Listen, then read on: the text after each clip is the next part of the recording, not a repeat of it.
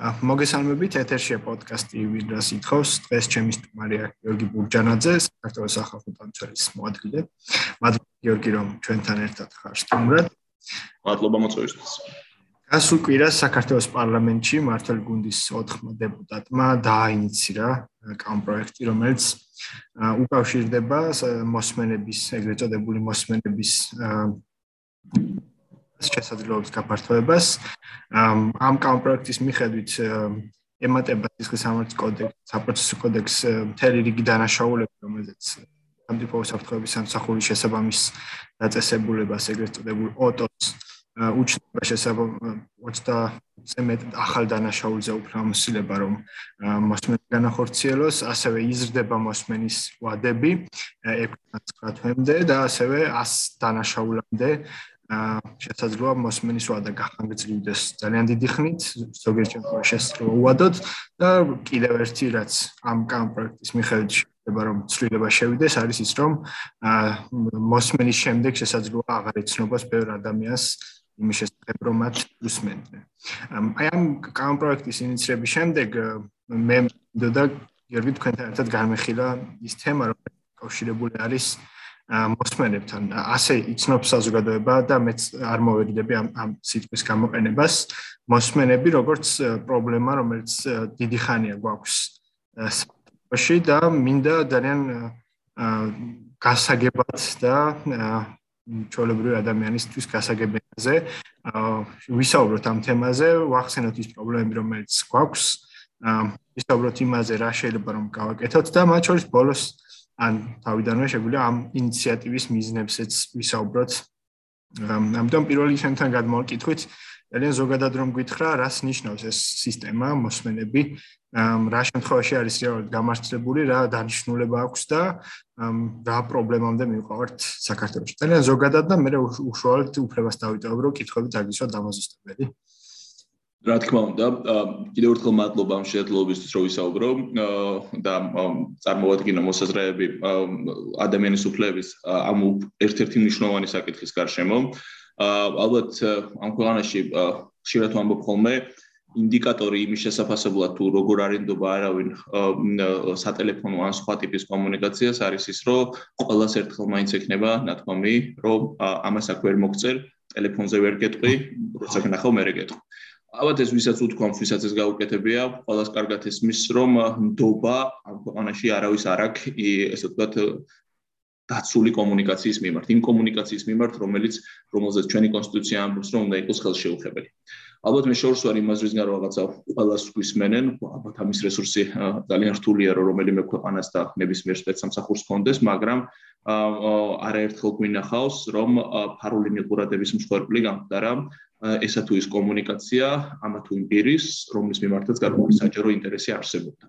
ამიტომ ამიტომ ალბათ ყოველას ინტერესი და საგანი ყოველას მოსურვილი უნდა იყოს ის, რომ ამ კუთხით გადაიდგას ისეთი ნაბიჯები, რომელიც მინიმუმამდე დაიყვანს ნებისმიერი უკანონო მიყურადების რისკს და რომელიც მაქსიმალურად ისეთ სისტემას შექმნის, თუ კი ვინმე რამე უკანონობას ჩაიდეს, იმის მიდევნება, გამოვლენა და დამნაშავე პირების დასჯა უნდა იყოს შესაძლებელი. აა მოდის ანუ კანონპროექტზე გადავალთ, მე ზოგადად არ შემიძლია მოვახსენო, რომ საქართველოში ძალიან მარტივად რო ავიღოთ, თუ გვაქვს ესე ვთქვათ მობილური ოპერატორის სერვერები, მასზე აქ პირდაპირ დაერთება დღეს დღეისობით ქართულ სპეცსამსახურებს და ამ პირდაპირ დაერთების ფარგლებში მობილური ოპერატორები ვერ ხედავენ იმას, პირობითად ვასილ ჩემი და თქვენი სატელეფონო ან ინტერნეტ კომუნიკაციის მიყურადება რომ მოხდეს, მაგალითად მაგთი, სილკნეტი და დიდი სხვა ინტერნეტ თუ მობილურ ოპერატორები ამაზე საერთოდ ვერ გაიგებენ ვერაფრის შესახებ. ამიტომ ესე ვთქვათ ეს სისტემა როგორც ამას ადამიანის უფლებათა ევროპულმა სასამართლომ თქვა რუსეთის წინააღმდეგ რომან ზახაროვი რუსეთის წინააღმდეგ საქმეში ეს სისტემა პირდაპირ მიერთების სისტემა არის ესე ვთქვათ დარღვევისკენ ბიძგება და რომელიც გამორიცხავს მაქსიმალურად უკანონო დარღვევების შემთხვევებს. ამიტომ ეს სისტემა თავისთავად ჩვენ რაც გვაქვს საქართველოში არის ხარვეზიანი. და აქვე არ შემიძლია რო არ აღნიშნო საქართველოს საკონსტიტუციო სასამართლოს როლი, რომელიც უკვე 2017 წელს გავასაჩივრეთ ეს საკითხი ჩვენ. 2016 წლის 14 აპრილის ცნობილი გადაწყვეტილება, რომელთაც ჩვენ მოვიგეთ საკონსტიტუციო სასამართლოში საქმე, რომელთაც არაკონსტიტუციურად იქნა ფარული მიყურადების მოწესრიგებელი კანონმდებლობა, პარლამენტმა როგორც გახსოვთ 2017 წლის თებერვალში კვლავ არაკონსტიტუციური რეგულირებები მიიღო. ძალიან მალევე საქართველოს 300-ზე მეტმა მოქალაქემ ეს სარჩე ეს ნორმები გაასაჩივრეს საკონსტიტუციო სასამართლოში. ამ 300 მოქალაქის სარჩელების განხილვა დასრულდა საკონსტიტუციო სასამართლოში 2018 წლის დასაწყისში. და უკვე 4 წელიწადზე მეტია საკონსტიტუციო სასამართლო შეკეტილია და არ გამოვა გააწყობილება საქმეზე. თან იმ საქმეზე, რადგან სამ მოსამართლოს უკვე ნათქვამი აქვს, რომ ეს ნორმები დამძლევი ნორმებია და არაკონსტიტუციური არის არისო. ჩვენ ამას საკონსტიტუციო სამართლის ექსპერტები მივხვდებით, რომ ესე ვთქვათ, ეს საკმაოდ ძლიერი, ესე ვთქვათ, განცხადება არის, რაც ერთიორად უნდა უფიცკებდეს საკონსტიტუციო სასამართლოს, რომ სწრაფად ახდენდეს რეაგირება. განსაკუთრებით ხაზგასასმელია ის ფაქტი, რომ საკონსტიტუციო სასამართლოს თავმჯდომარე მერაბ ტურავა ამ საქმის მოხსენებელი მოსამართლეა, რაც მის ასე ვთქვათ, პასუხისგებლობას ერთიორად ცდის ამ საკითხის გარშემო. და მოდით ახლა ამ პრეისტორიის და გზელი შესწავლის შემდეგ რისთვისაც ბოდიში გიხდით, მე პრაქტიკულად ძალიან მოკლედ სლად ვისაუბრე, გადაულოშოთ კანო პროექტთან დაკავშირებით. კანო პროექტმა რა ასე ვთქვათ, კანო პროექტი იქნა გასაჯაროებული სამწუხაროდ არავისთან ჩვენთან, რომელიც ადამიანის უფლებების დასაცავად პასუხისმგებელი ორგანო ვართ ქვეყანაში, ამ კუთხით არ ყოფილა არანაირი წინარე კონსულტაცია, რამდენადაც მე მაქვს ინფორმაცია არც კონკრეტულ არასამთავრობო ორგანიზაციებთან, ვინც ამ თემის გარშემო მუშაობენ. მე მაგალითად ფარულ მიყურადების მოწესრიგებელ კანონმდებლობის რეფორმის პროცესში 2014 წლიდან ვიყავი სხვადასხვა როლით პოზიციით ჩართული ასე შემდეგ და ამ კუთხით კანონ პროექტის შემუშავების დროს არც ერთ სახელმწიფო უწყების მხრიდან არ ყოფილა შესაძლებელი კონსულტაცია, არც პარლამენტში და არც პარლამენტის მიღმა, ძირითადად ამ ტიპის კანონ პროექტების ავტორები აღმასრულებელი ხელისუფლების წარმომადგენლები არიან ხოლმე. და ესე ვთქვათ ჩვენ პირველად ამის შესახებ გავიგეთ ჯერ მედიით, შემდგომ პარლამენტის საიტზე იქნა ხელმისაწვდომი კანონპროექტი, ოფიციალურადაც შემოვიდა შემდგომ აპარატში ეს კანონპროექტი. ჩვენ თანამშრომლები ამ ეტაპზე მუშაობენ კანონპროექტთან დაკავშირებით დეტალურად ვაანალიზებთ. თქვენ ახსენეთ გარკვეული საკითხები, რომელიც ეხება იმას, რომ მაგალითად ფარული მიყურადება ნებადართული ხდება ბევრ ბევრ დანაშაულთან მიმართებით. ფარული მიყურადება მიყურადების ვადები გრძელდება. ეს ყველაფერი რაც არის ერთი შეხედვით, მე რაც აქამდე ვისაუბრე, ეხებოდა ეგრეთ წოდებული უკანონო ფარული მიყურადებას. და უკანონო ფარული მიყურადება იმის მიღმაც ხორციელდება საქართველოში. რაც ამ კანონში ჩაეწერება. ხა საუბარი არის იმაზე, რომ ის რაც დღეს შეიძლება ვერ იყოს ბოლომდე კანონიერი სახე არ ქონდეს, მას გარკვეული კანონიერი სახე მიეცეს. ანუ ჩვენი ხავ საუბრობთ კანონ პროექტი ეხება ეგრეთ წოდებულ ლეგალურ მიყურადებას და ამასთან დაკავშირებით გარკვეულ ესე ვთქვათ საკანონმდებლო მოწესრიგებებს. კანონმდებელი აღმასრულებელი ხელისუფლებას მეტ თავისუფლებას აძლევს, მეტ დანაშაულთან მიმართებით მოგვისმინოს, მეტ დანაშაულთან მიმართებით მოახდინოს ამ ღონისძიების ფარული საგამოძიებო მოქმედებების გამოყენება და მეტი ესე ვთქვათ თავისუფლება კონდეს ჩვენ მიყურადებასთან დაკავშირებით. აა სხვადასხვის როცა ჩვენ ეს კანონ პროექტი 2014 წელს იქნა პირველადი კანონ პროექტი მიღებული ა მის შემუშავებაში არაერთ საერთაშორისო ექსპერტი იყო ჩართული. ჩართული იყვნენ ექსპერტები ევროკავშირიდან ჩართული იყვნენ ექსპერტები მაშინდელი GIZ-დან გერმანული თანამშრომლობის ფონდი ზუსტი სახელი არ მახსოვს ბოდიშის მოხდით და არაერთი ექსპერტიზა იქნა კუთი წარმოადგენდა და საქართველოს წლების განმავლობაში ნორმატიულ დონეზე მოწესრიგებით ესე ვთქვათ ხშირად საუბრობდნენ რომ გარკვეული პროგრესი იქნა მიღწეული ეს კანონმდებლობა იყო გარკვეულწილად შესაბამისი ევროპულ აა ესე ვთქვათ ევროპულ ევროპული სასამართლოს მოთხოვნებთან ფურცელზე დაწერილ დონეზე.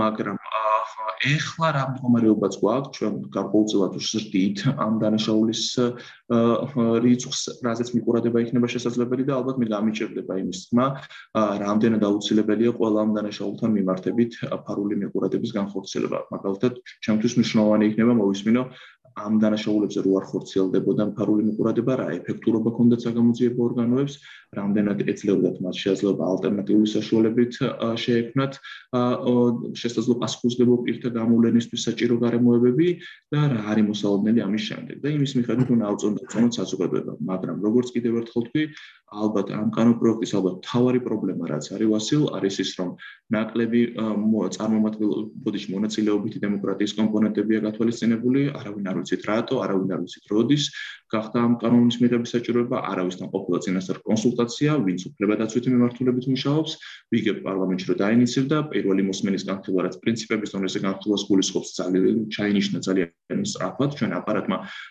გაანალიზებული საქმეა კანონპროექტი თავიდან ბოლომდე რომ დავსრებოდით და მოსაზრე ძალები წარმოგვედგინა და ეს ყველაფერი ბუნებრივია გარკვეულწილად უ პირველადი უარყოფითი შეფასება ამ კუთხით თავისუფლად შეგვიძლია გქონდეს. ჩვენი თანამშრომლები დეტალურად აანალიზებენ ახლა უშუალოდ დანაშაულებს, რომელიც წარმოქმნილია ყველა ნორმას და იმის შემდგომ ესე ვთქვათ, გვექნება ალბათ ოფიციალური ჩვენი მოსასწრები, მას შემდეგ რაც დეტალურად ნახავთ ამ კანონს. აა, გიორგი, შენ დასწრეში ახსენე. ზოგადად დემოკრატიული ინსტიტუტებზე როდესაც ვსაუბრობთ ხოლმე, რთულია განსაკუთრებით ჩვენი დემოკრატიის მქონე ქვეყნებში მოქალაქეს, უბრალოდ მოქალაქეს აუხსნა რა კავშირია ამ დემოკრატიული ინსტიტუტის საჭიროებასა და მის ყოველდღიურ ცხოვრებას შორის. ხო, აი სასამართლოსთანაც გვაქვს ესეთი პრობლემა. გვიჭირს არასამთავრობო ორგანიზაციის წარმომადგენლებს მოქალაქეს დავანახოთ, რატომ არის მნიშვნელოვანი მისთვის, მისი პირად ცხოვრებისთვის დამოუკიდებელი და მიუკერძებელი სასამართლოს ქონა. მაგრამ დასაწყისში რაც შენ ახსენე, რომ ნებისმიერი ადამიანი არის ალბათ, რომელსაც ერთმანეთისთვის უთქვამს, რომ აი ამას გეტყვი პირადში და არ გეტყვი ტელეფონით, ეს ისეთი თემაა, რომელიც ყველას ეხება. შესაბამისად, ამის საჭიროების გამოკვეთას არ სჭირდება ესეთი დიდი ენერგია ჩვენ ჩვენი მხრიდან, რომ ადამიანებს აუხსნათ რა რა არის, რა პრობლემას ხედავთ აი ამ თემასთან დაკავშირებით. მოდი მე რამდენიმე კითხვას უშუალოდ კამ პროექტთან დაგიშვა და მე მინდა რომ თლიანი ინფრასტრუქტურა განვიხილოთ აი ამ სისტემის, რომელიც დღეს მოქმედებს და რომელიც რომლის უკანონობასთან დაკავშირებით არაერთი ეჭვი არსებობს. ის დანაშაულები, რომელიც ახსენე და ემატება, ასე რომ ვთქვათ, სისხლსამართლოს კოდექსის გარკვეული დანაშაულები. ზოგადად მოსმენების კანონმდებლობა სისხლსამართლოს პროცესი ისე არის აგებული, რომ ყველა დანაშაულზე არ შეიძლება მოსმენა. არსებობს რაღაც გარკვეული ტიპის დანაშაულები, რომელზეც ასე რომ ვთქვათ, გამართლებულია მოსმენა და არსებობს დანაშაულები, რომელიც მოსმენა გამართლებული არ არის. ხო არ არსებობს რაიმე სახელმძღვანელო პრინციპი ან რაიმე დებულება, რომელთაც ჩვენ შეგვიძლია ვთქვათ, რა შემთხვევებზე არის მიზანშეწონილი მოსმენა და რატომ და რა შემთხვევებზე შეგვიძლია ვთქვათ, რომ აი ამ დანაშაულს რომ მოусმინოთ ამ დანაშაულის შესახებ საგამოძიებო პროცესში რომ ჩვენ მოსმენის გამოძიებო ღონისძიებები ჩავატაროთ, რაც არ იქნებოდა გამართლებული. აი მოქალაქე რომელიც ჩვენს პოდკასტს მოისმენს, როგორ შეიძლება ეს აუხსნათ? რითი შეიძლება ეს განსხვავდებოდეს? მადლობა ამ კითხვისთვის. რაიმე ესეთი უნივერსალური წესი ამას კიდე ამას არის ესეთი არსებობს. ეს საერთოდ პრინციპი რომ ყველაფერზე არ იყოს გამოყენებული მომდინარეობს ადამიანის უფლებათა სამართლიდან და ადამიანის უფლებათა ევროპულმა სასამართლომ ამაზე არაერთ გადაწყვეტილებაში ნიშნა და ხასუსობს იმას, რომ აა ბლანკეტურად არ უნდა ხდებოდეს ფარული მიყურადების მოსმენების განხორციელება. ფარული მიყურადება არის საჭირო, ესე ვთქვათ, მექანიზმი სახელმწიფოების ხელში, ოღონდ მისი გამოყენება უნდა ხდებოდეს მხოლოდ და მხოლოდ ნიშნულოვან სერიოზულ სამართალდარღვევების წინააღმდეგ საბრძოლოდ. თუ კი მას ეკნება ესე ვთქვათ ფართომასშტაბიანი ხასიათი, აა ესე ვთქვათ, ყველა დანაშაულზე იქნება გამოყენებული, რეალურად ვიღებთ შესაძლებლობას რომ მასიურად მოხდეს მისი უკანონო გამოყენება.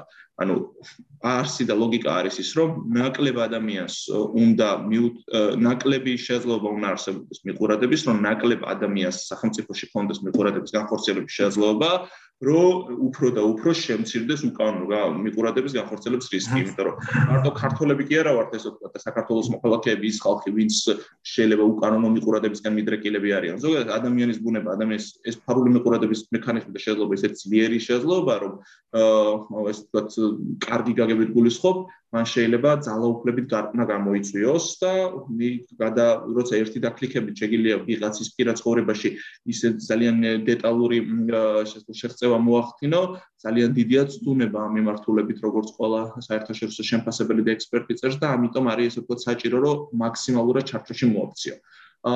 საქართველოს სისხლის სამართლის კოდექსში ესე ვთქვათ არის ბევრი დანაშაული, რომელიც ან არ ხდება, ან გამოძიება არ ხდება მის ინტენსიურად, ან საერთოდ სტატისტიკურად ცოტა არის ესეთ დანაშაულები. და პირობითად ფორმალურად ეხა ესეთი მუხლიყო გენეტიკური манипуляция, გენეტიკური манипуляციის მუხლზე თუ არ გაავრცელებ ფარული მიყურადების მოძრაობას, საჩვენებლად შეიძლება გქონდეს რა იცით რა აი ამ მუხზე არ ვრცელდება მაგრამ ის რაც გავრცელებულია ყველაზე ხშირად და თუ ყველაფერზე გაავრცელებ ეს იქნება არც თუ ისე მარტივი ესე ვთქვა და მეორეს მხრივ სახელმწიფოს ხელში, ესე ვთქვათ, ამან შეიძლება გამოიწვიოს გარკვეულწილად ანუ სახელმწიფოსთვის ძალიან დიდი რესურსი იქნება საჭირო ამისთვის, ხო? ანუ სახელმწიფოს ყავს ოპერატიულ-ტექნიკური სააგენტო, რომელიც უნდა მოემსახუროს საგამოძიებო ორგანოებს და წარმოიდგინეთ ახლა თუკი ამას მასობრივი ხასიათი ექნება სახელმწიფო პირიქით მასზე დაკისრებული ვალდებულება შეიძლება ვერ შეასრულოს. ამიტომ საერთოდ ძალიან კარგი კითხვა იქნება იმასთან დაკავშირებით, აი ესე რომ დგება სახელმწიფო დამხლა ვალდებულებას ამბობს რომ მე ვალდებულებას ავიღებ და პირობითად მაგალითად ვასილის და გიორგის თუ მოპარავენ მაგალითად მობილურ ტელეფონს და ამისთვის ისინი მზად არიან რომ გამოიყენონ ყველაზე ძლიერი არსენალიც კი რაც შეიძლება საკომუნიკაციო უწყებს ხელში ძალიან საინტერესოა რამდენად აქვს მათ ამის რესურსი და უცებ როგორ გაჩნდა ამ რესურსის საჭიროება ასე შემდეგ და ასე შემდეგ. ასე რომ ესეც ერთ-ერთი მნიშვნელოვანი საინტერესო საკითხი შეიძლება იყოს.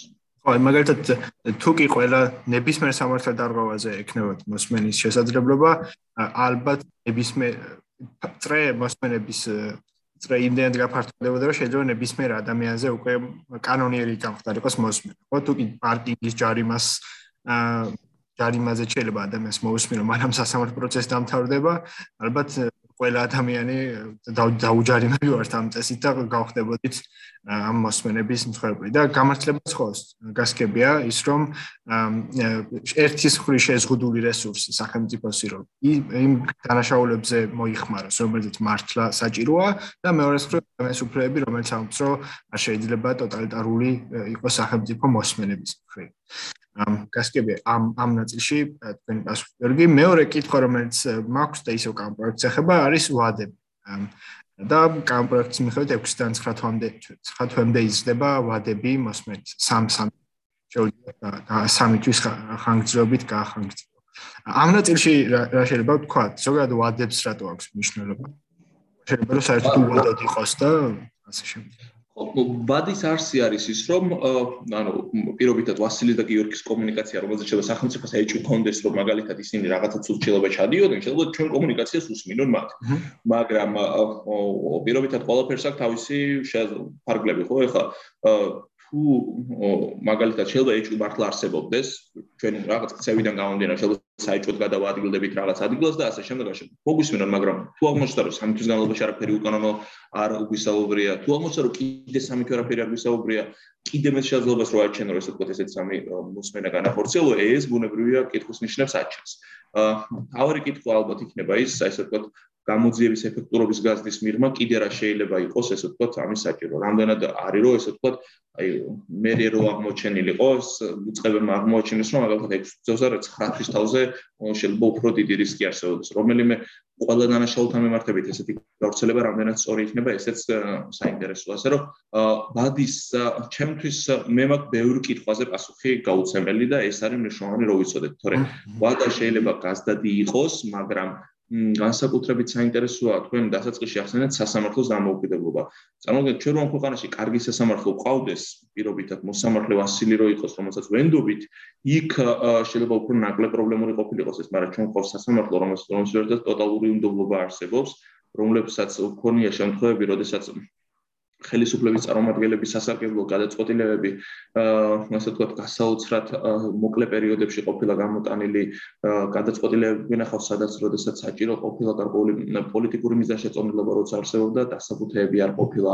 ასე რომ თან უნდა გვახსოვდეს რომ ეს გადაწყვეტილებები რომელიც რომელზეც რომელზეც ფარული მიყურებება განხორციელდება არ გიგონოთ რომ საჯაროდ ხელმისაწვდომი იქნება. ჯერ საქართველოსში საჯაროდ ხელმისაწვდომი სხვა გადაწყვეტილებები არ არის და ეს ფარული ყურადების მოწესრიგებელი რაც არის იქ საერთოდ არანაირი დემოკრატიული კონტროლი არ არსებობს და ამიტომ ამ ყველაფრის გათვალისწინებით სასამართლო კონტროლი რომელიც დახურულად და ფარულად მიმდინარეობს და სადაც მოპასუხე მხარი არ არის მაგალითად ვასილის ტელეფონს რო შეიძლება მოусმინონ ამის საფერწონე მხოლოდ მხოლოდ მოსამართლეა რომელსაც ნდობა არ აქვს და რომელიც გადაწყვეტილებაც საჯარო არ არის და პირობითად მას იმის შიში არ ექნება რომ ხალხზე შეიძლება პირობითად გიორგი მდაბოლდება ხებმა წაიკითხონ და ამით ამის გამო მე მე თუ რამე ცუდი გავაკეთე გამკითხონ ასე რომ ნაკლები საჯაროობა ნდობის არარსებობა და ამ პირობებში სასამართლო კონტროლი ალბათ არანაირად არაჩენს იმის საპირწონე არგუმენტს რომ საქართველოსი შეიძლება რაღაცა ისე ვთქვათ რომ კონსულტატებით თუ რასაც ადგილი ამ მიმართულებით და ალბათ ის პროგრესი რომელიც ჩვენ ესე ვთქვათ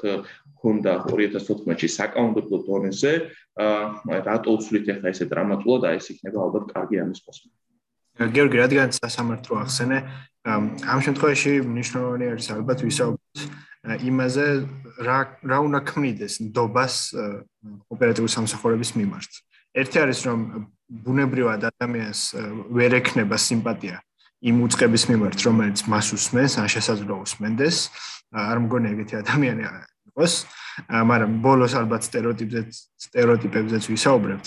უბრალოდ მე მაინტერესებს გამართულ შემთხვევაში როგორ მუშაობდეს სისტემა ისე, რომ მაგალითად ერთი შენი პირადი ცხოვრებით ინტერესებული უწყების მუშაობა იყოს გაკონტროლებული მეორე უწყების მიმართ და საბოლოო ჯამში ეს ნდობა იქმნებოდეს საზოგადოებაში. რა და ამ საქართველოსში როგორი მდგომარეობა არის? რა უწყებები არის, რომელიც ნდობას და ხო შეგვიძლია შეოფასოთ გამოსდით თუ არა ეს ეს ყველაფერი. ერთ-ერთი პასუხი გამოსვასილო ეს არის დემოკრატიული კონტროლი ამ უწყეების რომლებიც ახორციელებენ ფარულ მიყურადებას. აა რატო წავიღეთ ეს საკითხი ჩვენ საკონსტიტუციო სამართლოში და რატო მოვიგეთ 2016 წელს? იმიტომ რომ ფარული მიყურადება საქართველოში ხორციელდებოდა იმ პირობებში, როდესაც მასზე კონტროლის ეფექტური მექანიზმი არ ხორციელდებოდა. 2017 წელს ჩვენ ის რაც არა კონსტიტუციურად ცნო საკონსტიტუციო სამართლო მეექვსე თვით ადრე იგივე ნორმები დავწერეთ, როგორც სხვა სახელი დაარქვა პარლამენტმა. მერე და მერე სამწუხაროდ ალბათ ნახეთ რომ ინსპექტორ სამსახურთან დაკავშირებული საქმეები გაუარესდა პირიქით ინსპექტორის სამსახური გააუქმეს და ასე ვთქვათ ამ სამსახურის გამოუკიდებლობა ისევე როგორც ორი ახალი სამსახურის ასე ვთქვათ ძალიან შეირყა და ბუნებრივია ნდობა ამ კუთხით არ არსებობს. მაგრამ ნდობაც რომ 100%-იანი იყოს. მარტივი პასუხია სახელმწიფო პერსონალურ მონაცემებზე დაცვის სამსახურს არ აქვს ეფექტური კონტროლის საშუალება ამ ასე ვთქვათ ოპერატიულ ტექნიკური სააგენტოს მიმართ პირობითად შუაზე რო გავყოთ, ნახევარი არის რაც ეხება სისხლის სამართლის პროცესს, ამის კონტროლის საშუალება და შემოწმების საშუალება აქვს, მეორე ნაწილი ეხება კონდაზორით საქმიანობას. ამას ვერ ამოწმებს პერსონალურ მონაცემთა დაცვის სამსახური და რომს მივიდეს ადგილზე, მას ეთქვიან დავშე თუ კი რაღაცას მიჭმალმა უნდათ, ეთქვიან რომ იცით რა ეს ეს კონდაზოროს ეხება და იქ არ ჩაახედებენ. გარდა ამისა, მოქმედებს საქართველოსში ნდობის ჯგუფის მექანიზმი, რომელსაც აქ შემოწმების შესაძლებლობა, ოღონდ ეს მათ ვალდებულება კი არა. თუ ისინი გადაწყვეტენ რომ შეამოწმონ ეს, თქო მოხდება შემოწმება. თანაც მათ არ ყავთ ტექნიკური სამსახური. თანაც ნდობის ჯგუფმა რო შეამოწმოს, ვასილ წინასწარ უნდა გაუგზავნოს წერილი და ეუგზავნოს, რომ გამარჯობათ მე ჩვენ ჯგუფი ჩვენთან უნდა მოვიდეთ შესამოწმებლად. დიახ, მოვძანდით და წარმოედგინეთ წინასწარ როცა იცი რომ მაკონტროლებელი უნდა მოვიდეს, რა ძლიერი კონტროლი იქნება.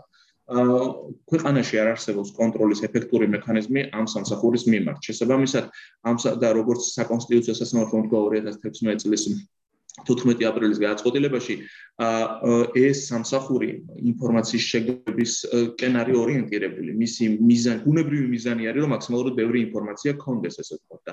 ამიტომ ესე ვთქვათ ეროც არ არსებობს საპირწონე ლაგამი რომელთაც შეიძლება ესე ვთქვათ ეს სისტემა შეკავდეს არ შეუძლებელი ხდება ესე ვთქვათ ამ შეუძლებელი ხდება ის რომ ამ ინსტიტუტმა იფუნქციონიროს სწორად და დამოუკიდებლად. იფუნქციონიროს იმგვარად რომელიც შესაბამისია დემოკრატიულ ლიბერალურ რესპუბლიკასთან. სამწუხაროდ საქართველოსი ამ კუთხით სრულად ესე ვთქვათ ისეთ სიტუაცია გვაქვს, სადაც შეუძლებელი ხდება რაიმე დემოკრატიული კონტროლის განხორციელება და ამიტომ არის ესე ვთქვათ ძალიან არაკონსტიტუციური ის დებულებები, რომელიც ჩვენ გვაქვს ჩვენ კანონმდებლობაში.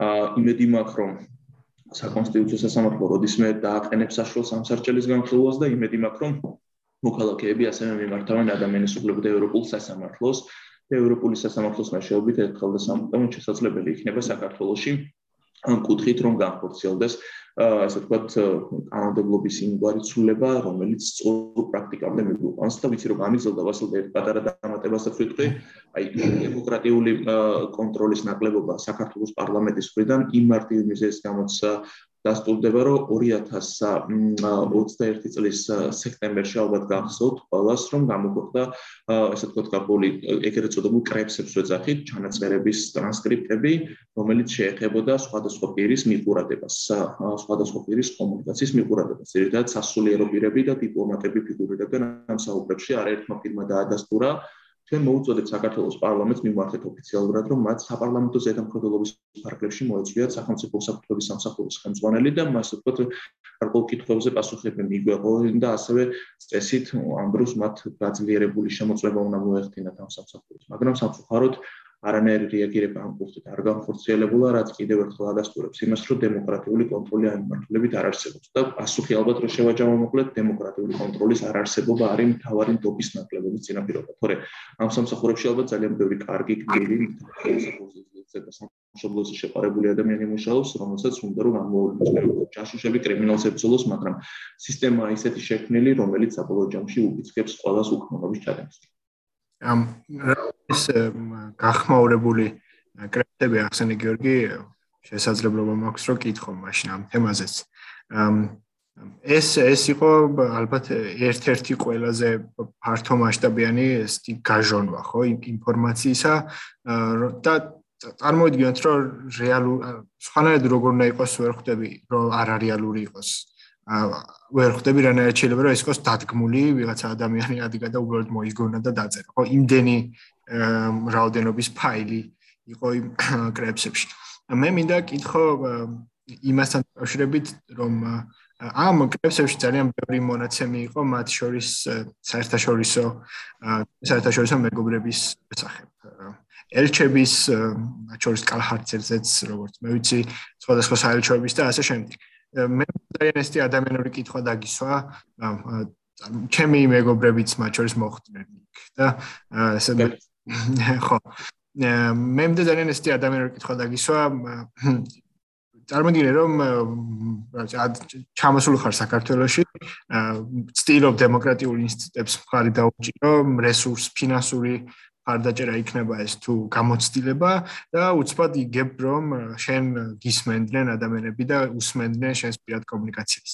და მე ხვალინდელი როცა ცენდება შენ ისე ხარ წასასვლელი სამსახურში სადაც ისე უნდა იზრუნო იმაზე რომ დემოკრატიული იყოს უფრო მეტად შენი მეგობარი საქართველოს ეს როგორ შეიძლება რომ აღვიქვათ? ამ ამ ადამიანებისთვის რამდენად გულდასაწყვეტი შეიძლება ეს ყველაფერი ყოფილიყო და ის რომ ეს ადამიანები ხმამაღლა არ საუბრობდნენ ამაზე კი იყო რამდენიმე შეფასება მაგრამ ის რომ არ ყოფილა მათი მხრიდან სკანდალი ეს შეიძლება თუ არა გვაფიქრებინებდეს რომ მათ ეს არ აღებოთ და ის რომ ეს ყველაფერი თითქოს მიივიწყეს მათ არის თუ არა ეს ესეთი მსჯელობა გონივრული თუ არა და ადამიანურ დონეზე როგორ შეიძლება ეს ეს გადმოთავაზოს ა პირველ რიგში ალბათ როგორც კი ადამიანი კი პასუხებ რა თქმა უნდა ეს არც ერთ ადამიანს ეს არ გაუხარდება როგორც არ უნდა იყოს კეთილი თუ ბოროტი დიდარი თუ ღარიბი და შემდეგ. როგორც არ უნდა იყოს ყოველთვის ეს ბუნებრივი საწყენი იქნება და დამწუდი იქნება. განსაკუთრებით ალბათ სწორი აქცენტი იყო რომ იმ ადამიანებს რომელიც საქართველოს მეგობრები არიან იმ ადამიანებს რომლებიც მოდი ვთქვათ, მომავლა რომ საქართველოს სუვერენიტეტის და დამოუკიდებლობის გარანტორები არიან საერთაშორისო დონეზე. უნებრივია ეს არის მე უბრალოდ მე რაც მახსოვს, მათ ძალიან კაფეო განცხადებები ქონათ ამასთან დაკავშირებით.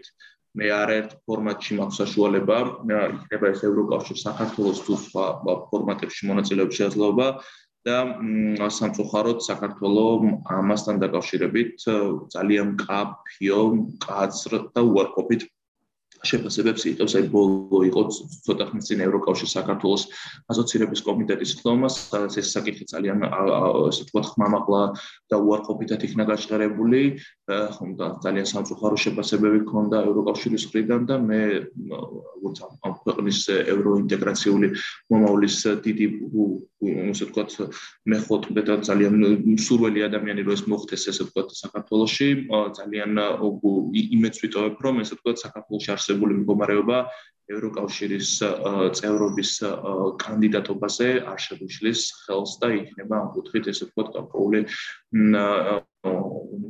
გარკვეულწილად არ მოხდება ამ კომპონენტის ზე უარყოფითი ხაზგასმა, იმიტომ რომ საქართველოსში შექმნილი არსებული მდგომარეობა ამ კუთხით სამწუხაროდ სახარბიელო ნამდვილად არ არის. აი, მე ვიტყვი, რომ ასე ვთქვათ, ეს ეს იმიტომ რომ ეს შემთხვევა, როცა დიპლომატების ის ხორცელდება მიყურადება, არ არის უბრალოდ ჩაოლებრი ორდინალური შემთხვევა, ხო ალბათ.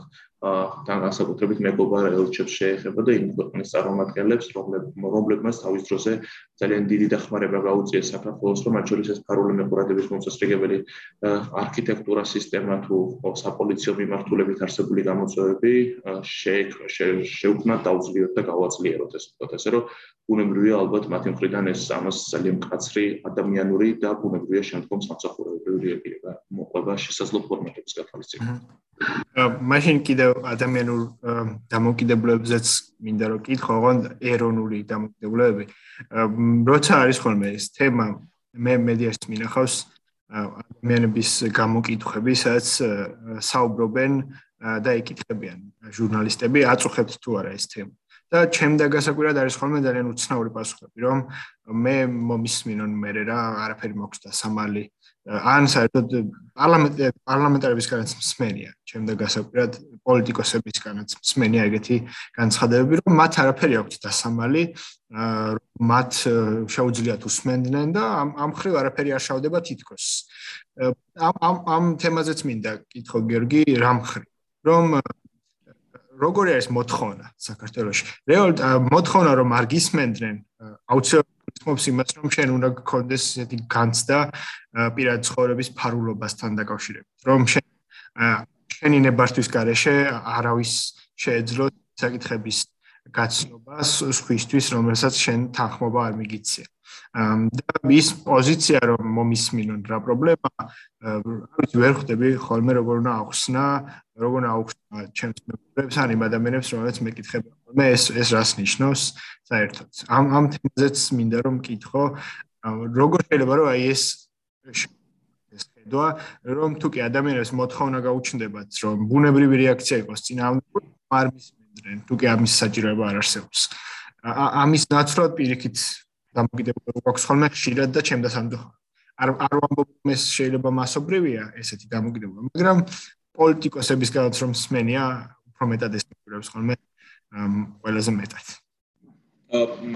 კი გეთახმები ეს ხშირად გაშკარებულა მაგრამ მე ალბათ უფრო ორ კატეგორიას გამოყოფი ადამიანები რომლებიც ამას გარკვეულ სპეკულაციურად ტყუილის სახით ამბობენ, ალბათ ეს უფრო შედა პოლიტიკოსებმა თქვენ, გარკვეული პოლიტიკური საკითხი რო გაამართლონ ამ პირიქით უარყონ და მოქალაქეების პერსპექტივა, მოქალაქეების ხობლებიც შეიძლება მათ მათ მხრიდან ეს იყოს გაშერებული იმ თვალსაზრისით, რომ მე სხვა უმამრავი პრობლემა მაქვს, რაღაც სოციალური ეკონომიკური საჭიროებები მაქვს და სულ არ მაინტერესებს ტელეფონს მომისმენენ თუ არა, ხასგასმა ხდება ამით იმის, რომ რეალურად მე არც რამე უკანონობას ჩავდივარ და ალბათ არც რაიმე მაქვს დასამალი ამ კუთხით, თორე არ არ არსებობს სოფლიოში ალბათ ადამიანი ყველაზე ალბათ გულახთილი ბლოგერიც კი რომელიც თელ მის ცხოვრებას რეალურ რეჟიმში გადასცემდეს უგუნებრივად ყველას გვაქვს რაღაცა ის მინიმუმი რომელიც შეიძლება არავინ არ გვინდა რომ ჩაიხედოს ან იხედებოდა მხოლოდ მხოლოდ ის ადამიანები ვინც ჩვენ გვინდა რომ იმუშებოდეს მე როცა ამას მეუბნებიან მე ალბათ ინდიკატორად ყოველთვის მომყავს ის რომ არ არსებობს ადამიანი რომელსაც არ ქონდეს ნათქვამი რომ ამას ტელეფონზე ვერ გეტყვი როცა გნახო მაშინ გეტყვი. ეს რომ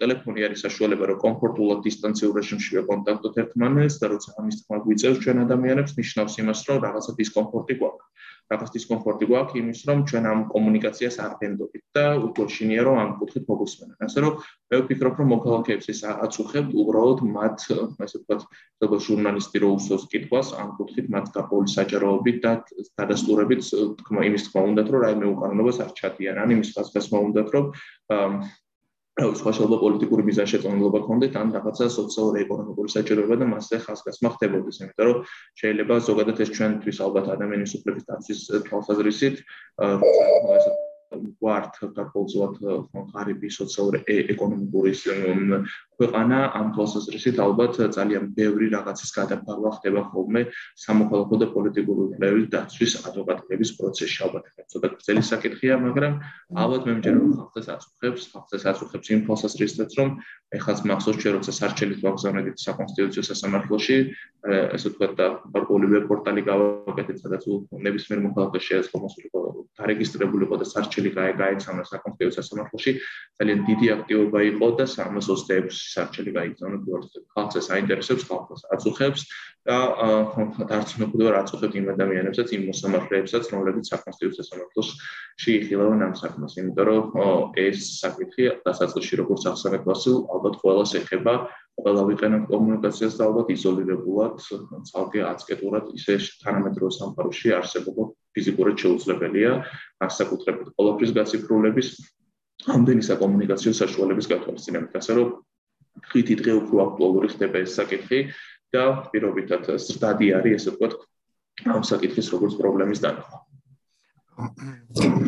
რადგან გიორგი შენ ახსენე ამ შემთხვევაში ევროკავშირი რომლის შევსების პროცესში წვალ მთელი ქვეყანა, ну საჯარო დაწესებულებები და ну ჩვენ და გასახარად ალბათ ჩვენმა ორმა მეგობრმა ნამ უკრაინამ და მოლდოვამ ეს დაასრულეს ეს პროცესი, რაც ჩვენ მხარდაჭერა მათ შეიძლება გამოვხატოთ მათ და და იმედია ჩვენც ძალიან მალე დავასრულებთ ამ პროცესს და კიდევ შემდეგი პროცესებიც წინ წავა.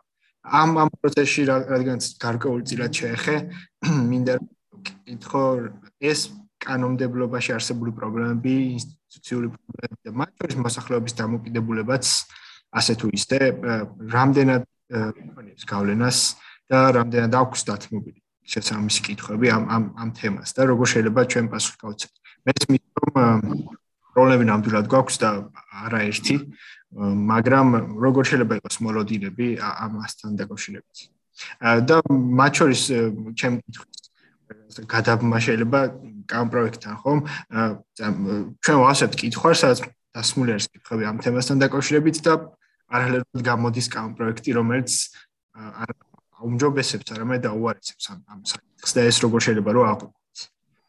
აა მე აი როგორც ერთ მომენტში ვახსენე, ჩემთვის ამ ქვეყნის ევროატლანტიკური მომოლი ბუნებრივია გარდაუვალია და ძალიან ყოველთვის ვაკეთებ რომ კუთხით ეს შესაძლებელი გახდეს. აა ბუნებრივია ეს იმიტომ მინდა რომ ქვეყანაში იყოს შესაძლებელი როგორც ადამიანის უფლებების დაცვა ისე კანონის უზენაესობის უზრუნველყოფა და ასე შემდეგ ასე შემდეგ. ამიტომ მე იმედი მაქვს რომ საქართველოს ამას შეძლებს და განახორციელებს. ამიტომ ყოველთვის ვერიდები ისეთ განცხადების გაკეთებას რომ იცით რა ეს რო გაკეთდა ეს უკვე შეუძლებელი იქნება ასე შემდეგ ასე შემდეგ. მე იმედი მაქვს რომ ეს არ დაგვაბრკოლებს და ევროკავშირის წევრობის ევროკავშირის წევრობის კანდიდატობის სტატუსი ჩვენ მეტ ვალდებულებას დაგვაკისრებს იმასთან დაკავშირებით რომ ესეთი საშინელი კანონპროექტები ისევე როგორც ის კანონპროექტი რომელიც დეკემბრის ბოლოს იქნა წარდგენილი და რომელიც შეეხებოდა მაგალითად ინსპექტორის სამსახურის გაუქმებას, საერთო სასამართლოების საერთო სასამართლოების შესაძლებლობ ორგანოს ცვლილებებს,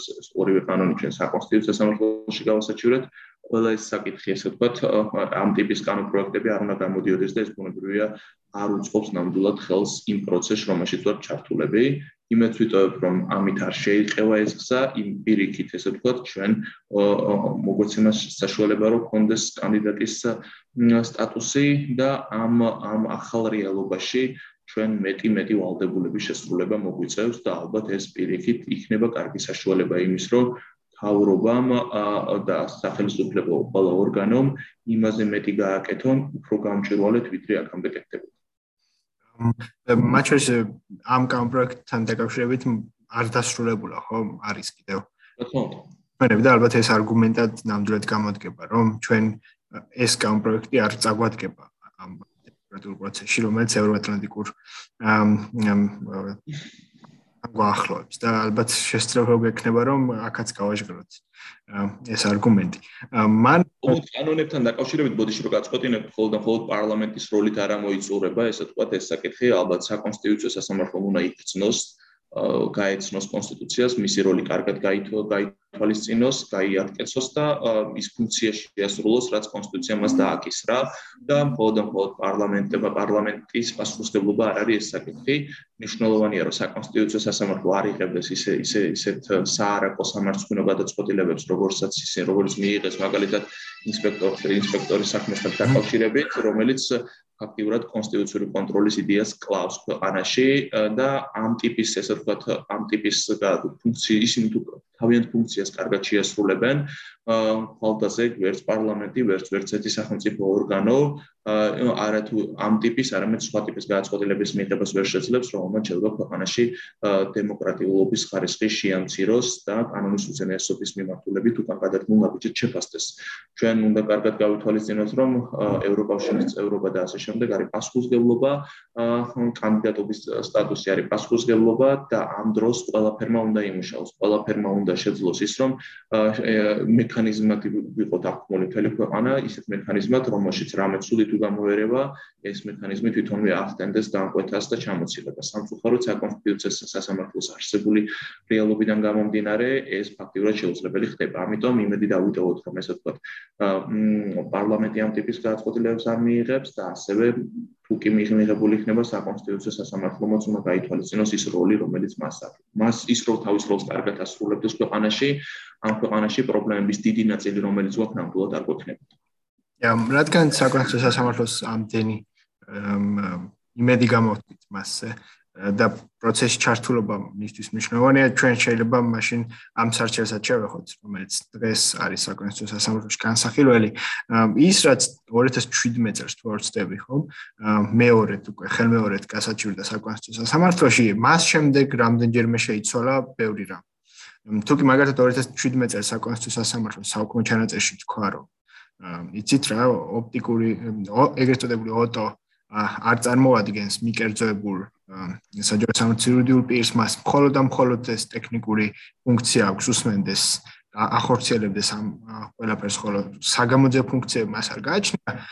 ჩვენ მაგალითად ამის თქმა შეიძლება ეჭქვეშ დადგეს დღეს თუ კი გავითვალისწინებთ იმას რომ 2021 წლიდან 2022 წლიდან ამოქმედდა ინფორმაციული საფრთხეების შესახებ კანონი სადაც ოპერატიული ტექნიკურ საფრთხეს გაუჩნდა ბევრი მნიშვნელოვანი ფუნქცია. მაგალითად, მას შეუძლია კიბერთავდასხმებზე შეტევები განახორციელოს, უბრალოდ რეაგირება განახორციელოს, კიცებულები მოიპოვოს და შემდეგ საგამოძიებო უწყებს გადასცეს, რაც ალბათ ზრდის მის როლს და თან აი ამ პროექტის გათვალისწინებითაც საკონსტიტუციო სასამართლო ალბათ უნდა დაფიქრდეს, მათ შორის მის მიერ მიღებული ეს საქმე ჩანაწერი რამდენად არის დღევანდელი საკანონმდებლო ნორმის ბაზის შესაბამისი, ხომ? ამ ამ ხრივაც მნიშვნელოვანი მგონია რომ საკონსტიტუციო სასამართლომ პროცესის რელევანტურობა და ასე რომ თქვა სენსიტიურობა გაანალიზოს.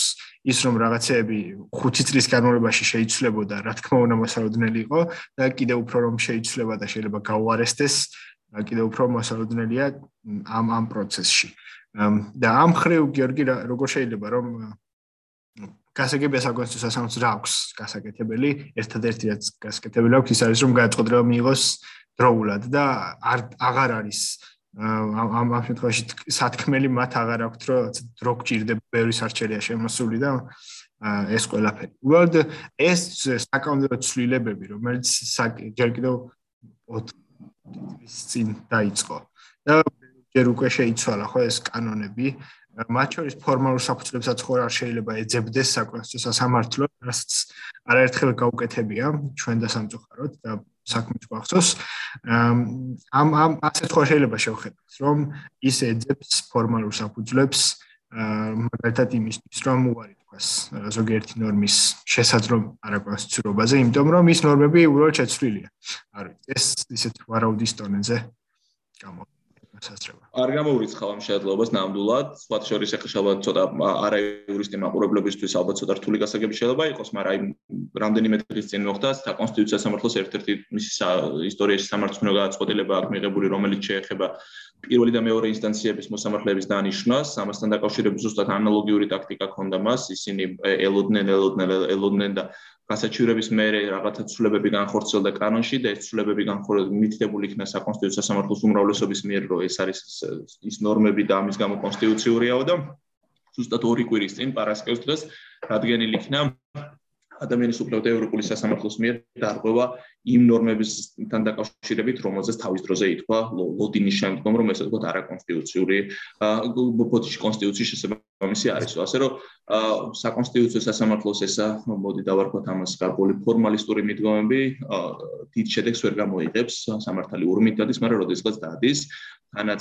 ჩვენ ნახეთ ადამიანის უფლებათა ევროპული სასამართლოს მიერ რა სტანდარტები იქნა დადგენილი პოლონეთის მაგალითად საკონსტიტუციო ტრიბუნალის გადაწყვეტილებების მიმართ, მას შემდეგ რაც ამ ამ ტრიბუნალმა დაიწყო აბსურდული გადაწყვეტილებების გამოტანა ევროპულმა სასამართლომ პირიქით საერთოდ უკუაგდომათი პრაქტიკა აღარანაირ ყურადღებას არ აქცევდა და დარღვევები იქნა დადგენილი იმის მიუხედავად რომ ეს ამ სასამართლოს გარკვეული აბსურდული შეფასებები ჰქონდა. ასე რომ აქ არჩევანი ჩვენ საკონსტიტუციო სასამართლოს შეიძლება გააგრძელოს აბსურდულობაში ძიება და მცდელობები ამ კუთხით მაგრამ შედეგის თვალსაზრისით ის მიიღებს იმას რომ რეპუტაცია საერთოდ გაუხრება თუ კი ესეთი შერჩა კიდე საერთოდ სასამართლოს როგორც აღებულს ასე რომ საქართველოსნაირ ქვეყანას საკონსტიტუციო სასამართლოს ამის ფუნება ნამდვილად არ აქვს და მათ პირიქით ყოველთვის უნდა გააკეთონ იმისთვის რომ მოიპოვონ მაქსიმალურად ესე ვთქვათ დიდი ავტორიტეტი. მე მაგალითად საფოდამცველი საპარატში მუშაობს პარალელურად ერთ-ერთ უნივერსიტეტში. ვასწავლი ადამიანის უფლებების და კონსტიტუციურ სამართალს და სხვა სხვა ქვეყნის საკონსტიტუციო სასამართლო საქართველოს გააცხოთილებს რო ვიყენებ, ძალიან მიხარია ხოლმე და ძალიან გამიხარდებოდა საქართველოს საკონსტიტუციო სასამართლოს გააცხოთილებს, რომ ეს ვიღაცისთვის იყოს გარკვეულწილად მისათითებელი და სასწავლო მასალა, მაგრამ სამწუხაროდ საქართველოს საკონსტიტუციო სასამართლო ამის არანაირ არანაირ საფუძველს არ ტოვებს და პირიქით, ალბათ ვიღაცა თუ წაიგითხავს ესე ვთქვათ, როგორი არ უნდა იყოს საკონსტიტუციო სასამართლო, იმის კარგი მასალები გვაქვს ბევრი სამწუხაროდ ჯერჯერობით. ამ მანამ ბოლოს კი დავასრულებთ. მე შემიძლია მიმხრივ ერთი მოქალაქის პოზიციიდან მეგობრებს მოუწოდო. ან მსმენელს რომ მაგალითად გამოიყენონ დაცული საკომუნიკაციო საშუალებები ხო? მაგრამ იმისთვის რომ თავი დააღწიონ ამ ფარულ მიყურადებას მაგრამ ამას გარდა რა შეიძლება რამე ხო არ არის კიდევ ის რაც გინდა რომ თქვა და როგორ შეიძლება მივცეთ რჩევა ან ადამიანებს რომელიც ამ შემთხვევაში განიცდიან გარკვეულ დისკომფორტს ამ თემის თემასთან დაკავშირებით ან იმ ადამიანებს რომელიც მუშაობენ წეებში და ხსენე კიდევაც რომ ის ადამიანები იქიდან ბევრი შეიძლება იყოს პირიქით ძალიან პატრიოტი ადამიანი და საკუთარი პროფესიის რაცა საკუთარი საქმის გულში ესე პროფესიონალი ასე რომ ვთქვათ. მათ ხო შეიძლება რამე უთხრა ან რამე სათქმელი ხო არ გაქვს ზოგადად მანამ დასასრულისკენ წავალთ. ბოლო ნაწილით რო დავიწყო ალბათ მოვერიდები მე ამ ტიპით რაღაცა სათქმელის გაჟღერებას მოვერიდები იმას რომ მათ მოუწოდო რომ რაღაცა გაასაჭერო ისინი საკუთარ სამსახურში არიან იცავენ გარკვეულ საჯარო ინტერესებს ამიტომ ამ კუთხით მებულებრივია ვერნერი შეფასება ვერ მექნებოდა მათ კანონმდებლობით აქვთ იმის შესაძლებლობა რომ თუ კი რამე უკანონობას აქვს ადგილი გამოიყენონ საჯარო სამსახურის საქართველოს კანონით განსაზღვრული ფემოსლება და მხილებაზე ისაუბრონ.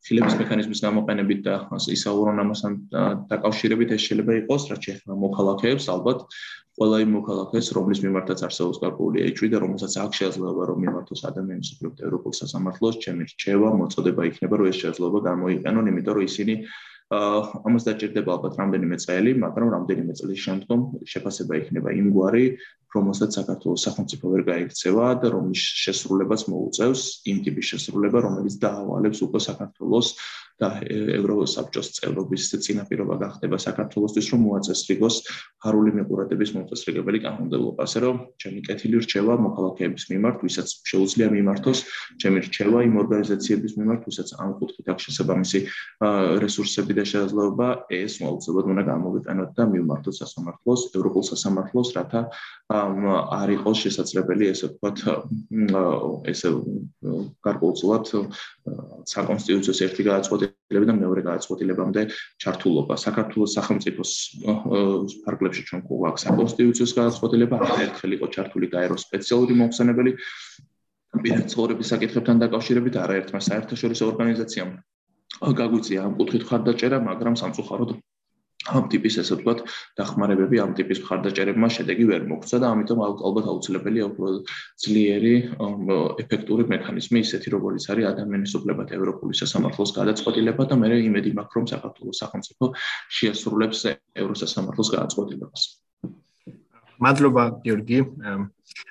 შეჯაბრების კენწრულ მაშინ მე ჩვენ რამდენიმე მნიშვნელოვან საკითხს შევეხეთ და ზოგადად ამ პოდკასტის ჩაწერის იდეა გამიჩინა იმან რომ საქართველოს პარლამენტმა ეს ახალი კანონპროექტი დაარეგისტრირა რომელიც აუარესებს სასახაჩებლად თქვა რომ აუარესებს თან იმ პროცესების გათვალისწინებით რომელიც თქვენ ახერეთ გიორგი რომ ის მოხდა ასე ვთქვა დაჩკარებული დაჩკარებული პროცედურული დაჩქარებული პროცედურული ეტაპებით, რომელმაც გამორიცხა ასე რომ ვთქვათ, მონაწილეობა ამ პროცესებში, სამოქალაქო ჩართულობა.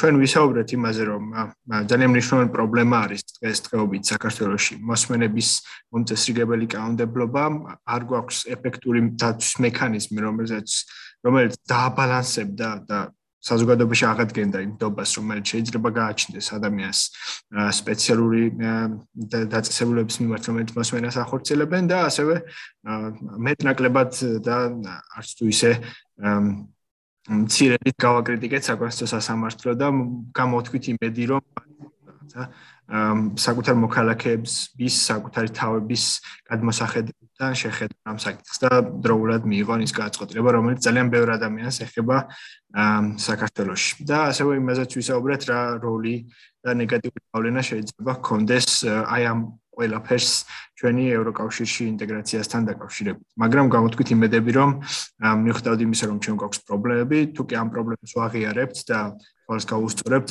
არ იქნება უკვე შემდეგ რთული და შეუძლებელი რომ არ მოხდეს ამ ყველაფრის გამო ჩვენ ჩვენ დაბრკოლება ევრო ევროკავშირის გაწევრიანების პროცესში. მადლობა კიდევ ერთხელ გიორგი სტუმრობისთვის. შეიძლება ცოტათი გვიწყინონ ჩვენმა არა იურისტმა მსმენელმა, მაგრამ შემდეგში შევეცდები რომ შევეცადოთ რომ უფრო მათთვის მათ შორის გასაგები ტერმინოლოგიით აუხსნათ ის პრობლემა, რომელიც მაინც ალბათ მათთვისაც ცნობილი არის და ეს ეს თემა ალბათ ყველა ადამიანს ეხება. ესე იგი, შევაჯამებ ეს ხო პოდკასტი ვინდა სიტყავს, ჩემი სტუმარი იყო გიორგი ბურჯანაძე, საქართველოს ახალ ხოდამცველის მოადგილე და ვისაუბრეთ სახელმწიფო უსაფრთხოების სამსახურის და მოსმენების თემასთან დაკავშირებით. მადლობა გიორგი, ამ შემთხვევაში დაგემშვიდობებით და შეხვედრა.